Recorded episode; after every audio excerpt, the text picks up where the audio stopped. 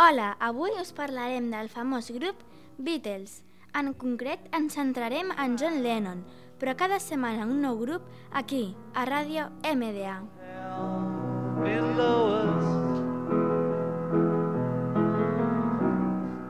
Tothom el coneix com John Lennon, però el seu nom complet és John Wilson Lennon.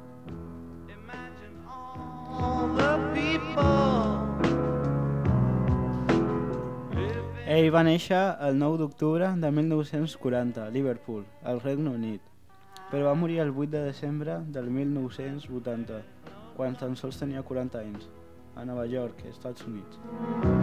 It isn't hard to do. Com tots ja sabem, tocava música rock, pop i experimental. També tocava la guitarra, l'harmònica, el piano i cantava.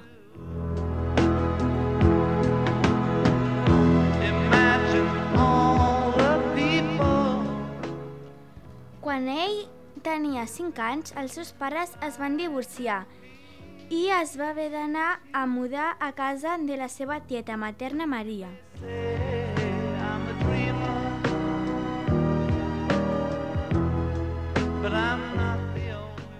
La seva infància era un nen indisciplinat. I hope someday Als 16 anys es va matricular a l'Institut d'Art de Liverpool, però a causa del seu mal comportament va ser expulsat al poc temps.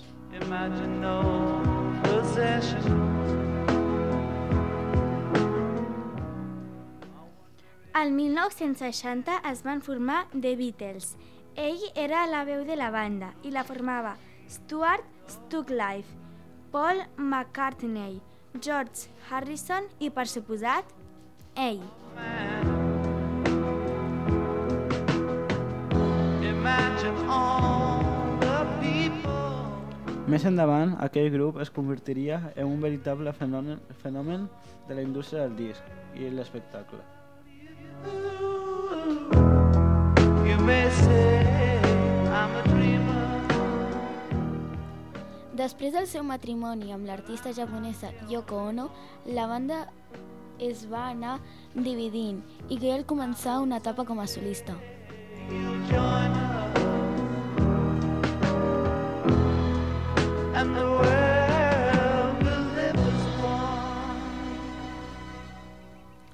Quan Lennon es dirigia cap al seu apartament a l'edifici de Dakota de la ciutat de Nova York, va rebre cinc dispars fets per Mark David Chapin. Esperem que ara ja sapigueu més coses sobre aquest famós artista John Lennon. Gràcies per escoltar-nos.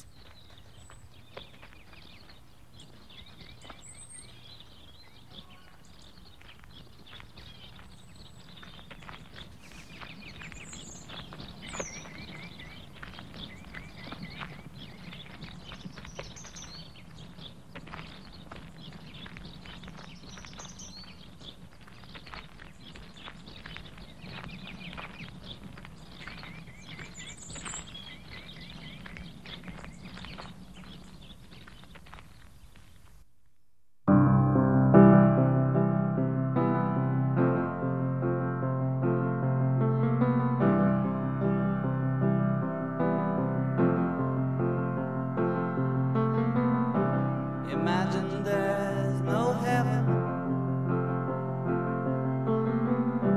As if you try.